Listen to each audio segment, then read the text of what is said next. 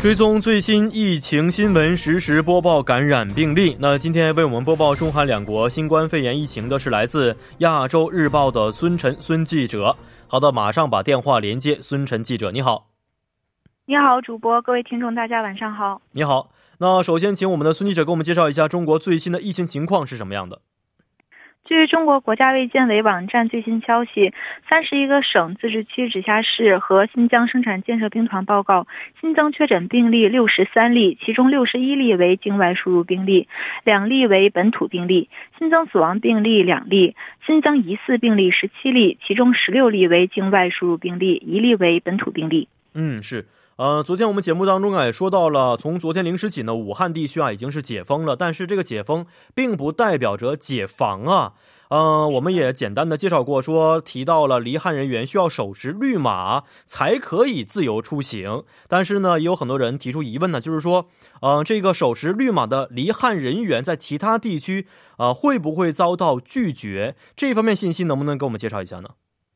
呃，对此呢，目前湖北省公安厅已经下发了通知，要求全省各级公安机关不得擅自设置公安检疫站点，不得随意拦截劝返武汉籍车辆人员，不得擅自对离汉人员额外增加出具各类证明的要求。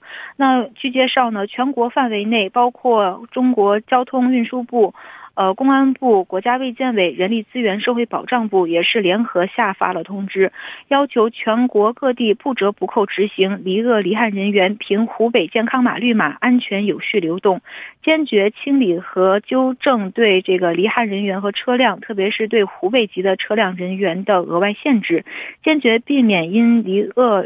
呃，离鄂离汉通道管控措施解除后，发生限制车辆人员安全有序流动的各类问题。那与此同时，湖北省副省长呢曹广晶也是介绍到，湖北省对绿码发放的审核非常的严格，没有绿码的人的。呃，这个人员流动呢是很困难的，因此将继续主呃这个主动加强与兄弟省市健康码互认，争取理解和支持，确保实现全国全省一盘棋。因此呢，只要符合相关的规定，手持绿码离汉人员在外地被拒的现象暂时不会发生。嗯，好的，这是关于中国境内的消息啊，看看韩国这边的疫情情况。嗯，韩国今天呢是迎来了自三十一号病例的确诊以来啊，这个单增嗯单增的最少的一天啊，所以这个韩国最新的情况是什么样的呢？据韩国中央防疫对策本部九日通报，截至当天零时，韩国较前一天零时新增三十九例新冠确诊病例，那累计确诊一万零四百二十三例，这也是单日新增确诊病例自今年二月二十日以来，时隔四十九天首次跌破四十例。在新增的三十九例中，有二十二例来自首都圈，分别是首尔市十二例、京畿道十例。那截至目前，累计死亡病例二百零四例，较前日增加四例，平均病死率为百分之一点九六。嗯，是。呃，而且呢，韩国政府啊，为了防止境外输入啊，昨天我们也提到过，啊，这个韩国政府是扩大了对入境者的管制，而且今天呢，这个效果啊就显现出来了，这个入境者明显也减少了。具体的消息是什么样的呢？呃，在今天，中央灾难安全对策本部的总括协调官金刚力也是在例行记者会上表示。呃，近期每天入境外国人数量是在百呃一千到这个一千五百人次之间，其中两到三成呢为九十天之内的短期居留人员。政府方面认为，本月一日起，呃开始呢，所有的入境旅客对这个是这个呃。在本月的一日起呢，以这个所有入境旅客为对象实施强制居家隔离措施后，入境人员呢也是出现了明显的减少趋势。金刚力也是表示，暂停免签入境后。每日入境的外国人还将继续减少。政府昨日决定将暂停禁止外这个韩国人入境国家的免签入境，呃，因此呢，扩大对外国人的进一步的入境管制。那截止日前，韩国有五万一千八百三十六人呢居家隔离，其中有四千有四万三百多人呢是这个入境人员。要求居家隔离者佩戴手环，防止这个隔离呃擅自离开隔离点的方案仍在讨论之中。嗯，是。啊，这是关于这个入境情况的介绍啊。还有一个很大的问题啊，就是对我们外国人来说了啊，呃，外国人的签证到期的一个问题。那么在二月底的时候呢，已经出现过一次延期的政策了啊，说是延长到四月三十号。但是呢，现在我们发现四月末没剩几天了啊，这个快到期的签证应该怎么去解决呢？对此呢，韩国法务部在今天表示，为了防止新冠疫情的进一步扩散，决定将在韩登记外国人的签证到期时间再次自动延长三个月。该措施将适用于签证在这个五月三十一日前到期的约六万名在韩登记外国人，旨在减少前来办理延期业业务的人员数量，从而呢降低疫情的传播风险。那其中持非专业就业，也就是 E 九以及船员就业 E 十等签证者呢，不适用该措施。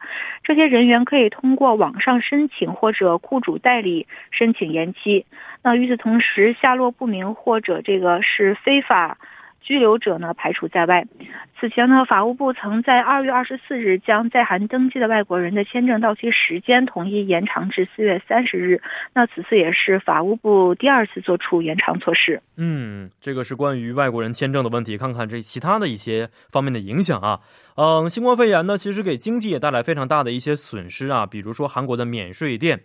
嗯，比如说乐天、新罗也是纷纷放弃了在仁川机场的经营权啊，导致很多的失业潮来袭，就业形势也出现了恶化的情况。那为缓解这一系列的冲击，韩国政府有没有出台一些支援方面的政策呢？啊，在今天，韩国副总理兼计划财政部长官洪南基召开了第四次危机管理对策会议，他表示，预计在上月呢，呃，预计上月新增。就业呃，这个补贴申请的数量远超呃远超去年的申请量，就业相关指标出现了走低迹象。那临时工、个体户还有这个小工商业者可能受到严重冲击。湖南基表示，政府为了缓解新冠疫情给这个就业带来的冲击呢，分阶段实施一百五十万亿韩元规模的支援对策，主要包括针对呃呃，主要是包括这个维持小工商户。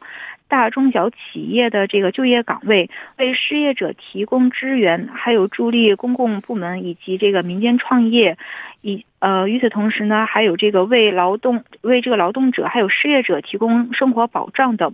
与此同时，会议还提出了针对因疫情遭受重创的行业支援方案，具体包括百货商店、超市、文化娱乐设施承担的交通负担费减免百分之三十，民营企业的占道费和占核费也将暂时减免百分之二十五，航空公司的停机坪使用费呢会。这个使用费减免率将从百分之二十扩大至百分之一百。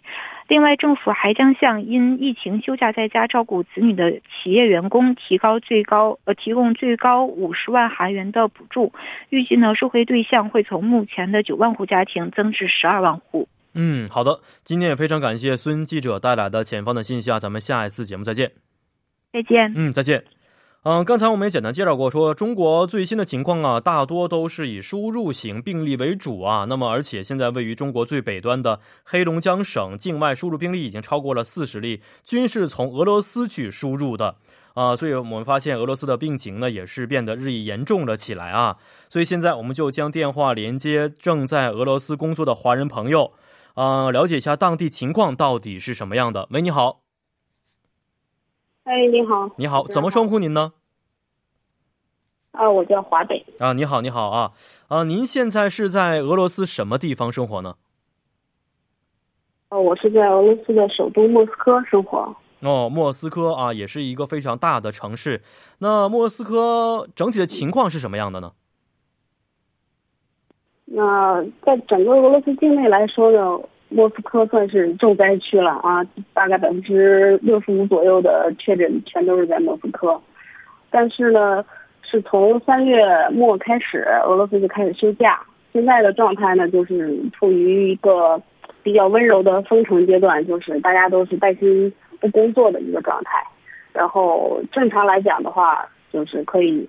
呃，如果没有必要说非得去上班，或者说是遛狗啊、买食品、去药店这几种情况下呢，其他时候我们是必须在家里面自我隔离的。嗯，是，呃，刚才您也提到了，说俄罗斯这个莫斯科呢是现在的重灾区啊，也是占到了百分之六十几的啊病例都是从莫斯科去出现的。那现在莫斯科的情况，比如说街头的情况，是人还像以前那么熙熙攘攘，还是有所减少呢？现在街上还是有人，但是已经少很多了。嗯啊，还是有一些人的情况，所以没有完全的采取封城的措施，是吧？呃，并没有，并没有，没有强制性的去封城啊。嗯，是的。那从地理上来看呢，这个横跨欧亚大陆的俄罗斯是夹在两大疫情中心啊，中国和欧洲之间的一个地区，可以说这个地理位置并不是非常的理想啊。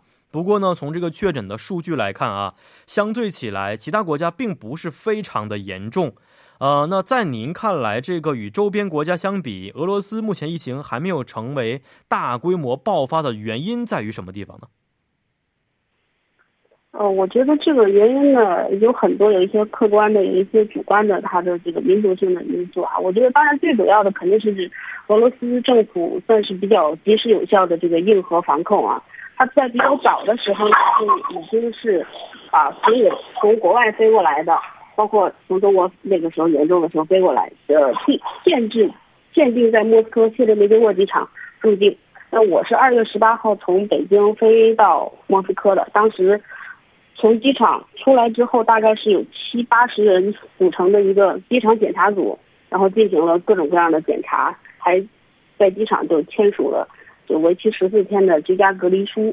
再之后呢，呃，从三月十八号开始禁止外国公民入境，然后前一段呢，前两天开始又就是切断了几乎所有的航班吧，因为现在其实俄罗斯人，呃，对于外国人，对于说。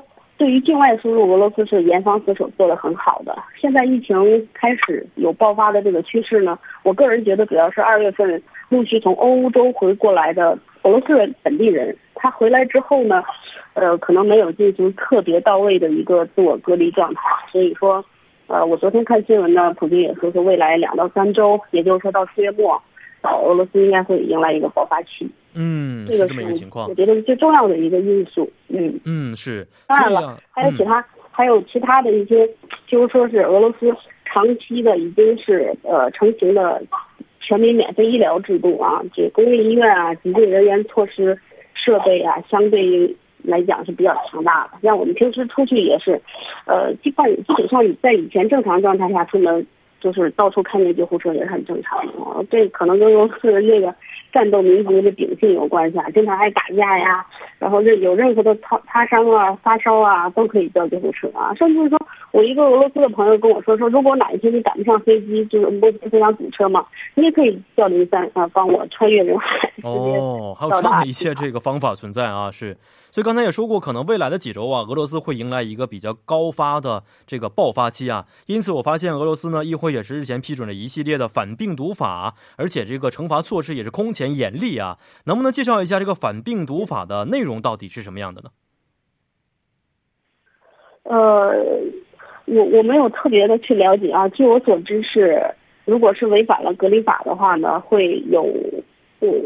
这个为期两年左右的，要要判这个有期徒刑。如果是导致，就是因为自己出门导致别人感染致死的情况，可能要达到五年的情况。哦，有一个这个刑法的措施存在啊。那请问一下，我们也知道中国和俄罗斯本来这个关系非常好。嗯，是。嗯。有没有出现一些这个华人社区受到歧视影响的一些情况呢？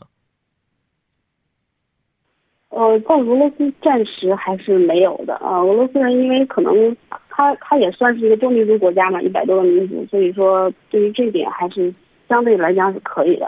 只是说现在有很多在市场工作的华人，他们呃陆续开始就是准备往国内跑啊什么的，可能他们现在在这边的状态比较糟糕，因为他们据我所知一般都不会说俄语。嗯，是啊，现在可能因为这个经济方面呢，特别是从事一些小工商业者的情况啊，并不是非常好，所以很多朋友可能要面临一个回国的情况啊。好，非常感谢这位朋友的介绍。那下面为您带来的是今天的每日财经一听就懂板块。